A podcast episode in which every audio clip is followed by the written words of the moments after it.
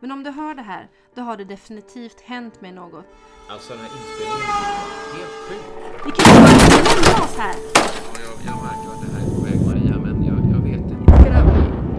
Men vad fan, säg något! Hej, jag heter Maria Silver och du lyssnar just nu på en podcast som jag har valt att kalla för Bergtagen.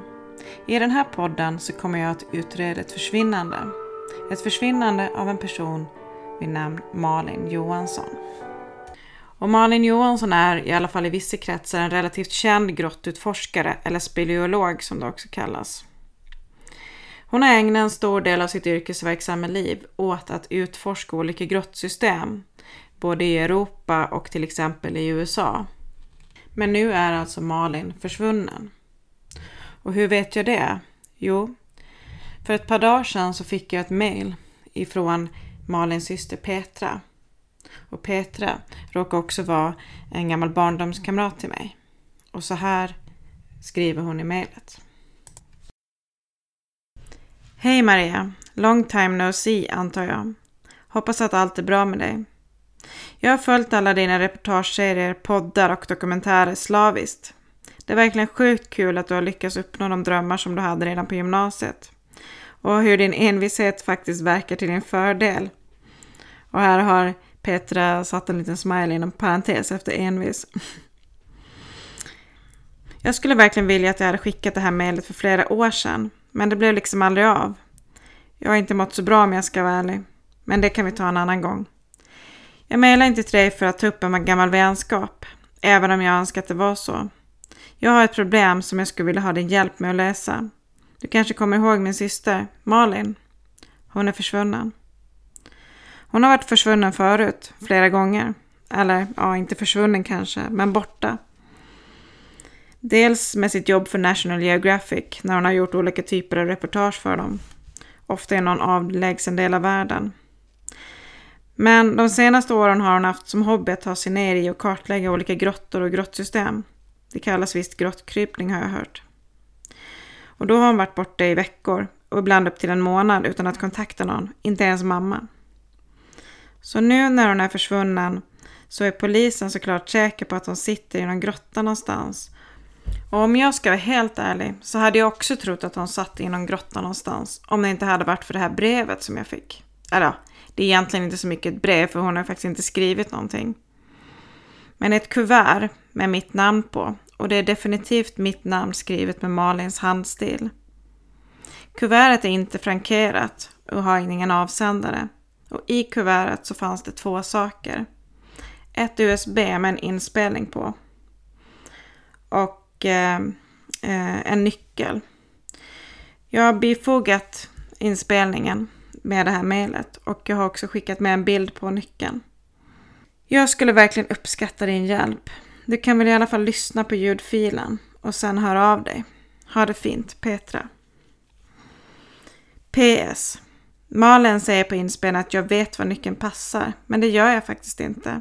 Jag vet inte varför hon tror det. Vi träffar inte varandra så ofta längre och jag har ingen koll på vad hon kan ha haft för hemliga gömmor. Självklara ställen har jag förstås redan kollat upp. Nyckeln går till exempel inte till hennes eh, gamla rum hemma hos mamma. Den går inte heller till hennes eh, kassalåda som hon alltid hade under sängen. Jag har faktiskt till och med varit i vår gamla sommarstuga, om du kommer ihåg den. Den går inte dit heller. Så jag har faktiskt slut på ledtrådar. DS. Och jag ska alldeles strax spela upp den här ljudfilen för er så att ni får avgöra själva vad det är vi hör. Men innan jag gör det så tänkte jag att jag skulle kommentera ett par av de sakerna som Petra nämner i mejlet. Och Petra och jag är som jag sa förut gamla barndomskamrater. Vi kommer från samma ganska lilla by på Gotland och på gymnasiet så gick vi faktiskt till och med i samma klass.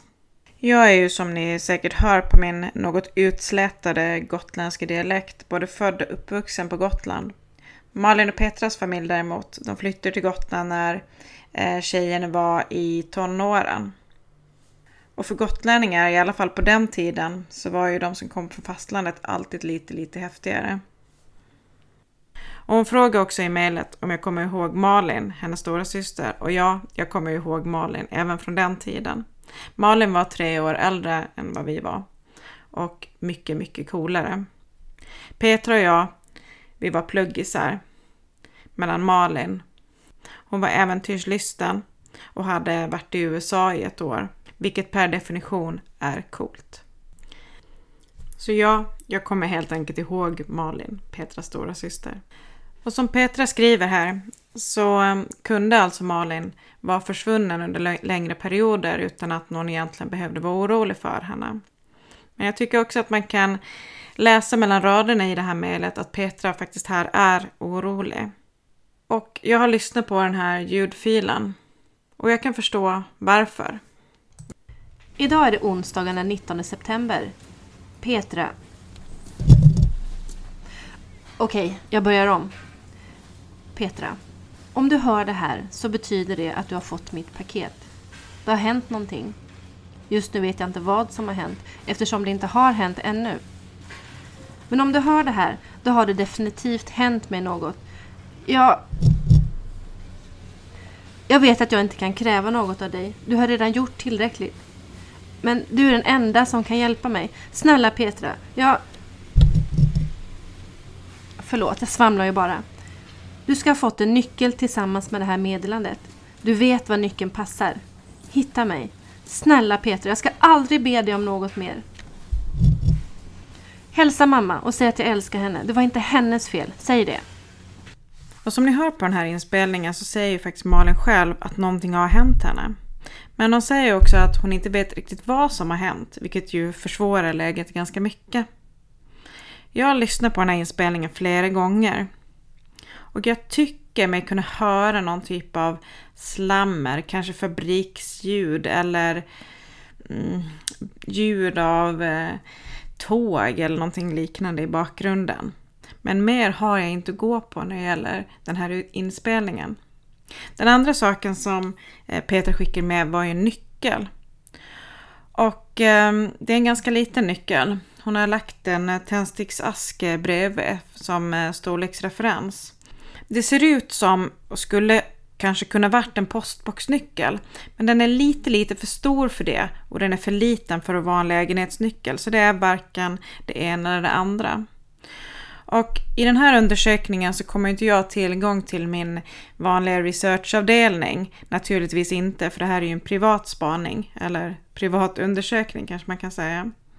I alla fall än så länge. Men jag har en person som kanske, kanske skulle kunna hjälpa mig. Och det är min gamla kollega och vän Max. Så, hej Maria! Tja! Varför, eh, trevligt att ses, men varför skypar vi? Ja, det blir bättre radio med ljud vet du. Jaha, du spelar in alltså? Ja. ja, okej. Okay. Bäst att ta fram min vackraste och mest radiomässiga röst då. Ja, precis. Det här kan ju bli det där efterlängtade breaket, vet du. Mm, om det finns någon rättvisa i världen så visst. Eh, men skämt åsido, jag behöver din eh, hjälp med ett par grejer. Ja visst, okej. Okay. Men har du med den där nyckeln du mejlade en bild på? Ja. Eller vi kan ju börja med den i alla fall. Ja. Eh, tja, vad ska jag säga? Ja, det ser ut som en nyckel. Ganska liten nyckel om nu tändsticksasken är normalstor. Mm. Eh, jag skulle nog säga att den går till en postbox eller något liknande. Det är ju absolut inte en vanlig lägenhetsnyckel.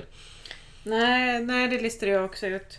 Eh, att det inte är en lägenhetsnyckel. Och eh, dessvärre är det faktiskt ingen postboxnyckel heller. Det har jag kollat. Den är för stor för det faktiskt. Ja, ja, men om du har kollat de här sakerna, vad är det då du vill ha min hjälp med? Eh, ja, alltså... Jag skulle behöva din hjälp med att kolla någonting. Eller sånt som eh, du vet rör sig lite grann i vissa juridiska gråzoner kan man säga. Alltså, vad, nu vet jag inte riktigt vad du menar. Mm, men alltså... Jag vet ju att du har en del kontakter från eh, förr. Ja, jag, jag märker vart det här är på väg Maria, men jag, jag vet inte om jag känner för att... Ja, men eh, så här, jag ber, ber inte att du ska göra någonting olagligt naturligtvis. Men eh, du kanske fortfarande känner folk som har koll på nycklar. Alltså rent hypotetiskt så kanske du skulle känna någon som har koll på nycklar. Rent hypotetiskt? Rent hypotetiskt. Ja, Okej. Okay. Så efter lite velande fram och tillbaka så gick alltså Max med på att kolla upp det här med nyckeln.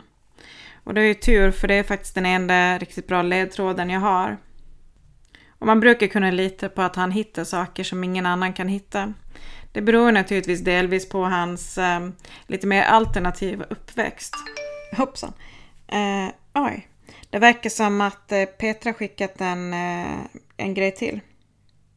Mm. Ja. Så här skrev hon. Hej igen. Om du vill fortsätta med den här undersökningen så kan det vara en bra idé att kolla med Hannes på Grottan.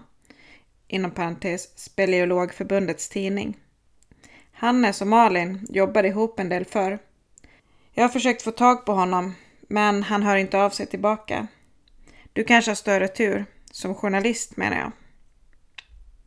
Okej. Okay. Hannes på grottan. Ja, jag får försöka få tag på honom. Och i övrigt så får jag väl helt enkelt vänta på att Max polare kan säga något om den där nyckeln. Vi behöver hitta exakt var den här nyckeln går för att komma vidare i det här mysteriet. Det är ju det Malin säger. Hitta mig. Och det är det vi ska göra i den här podden.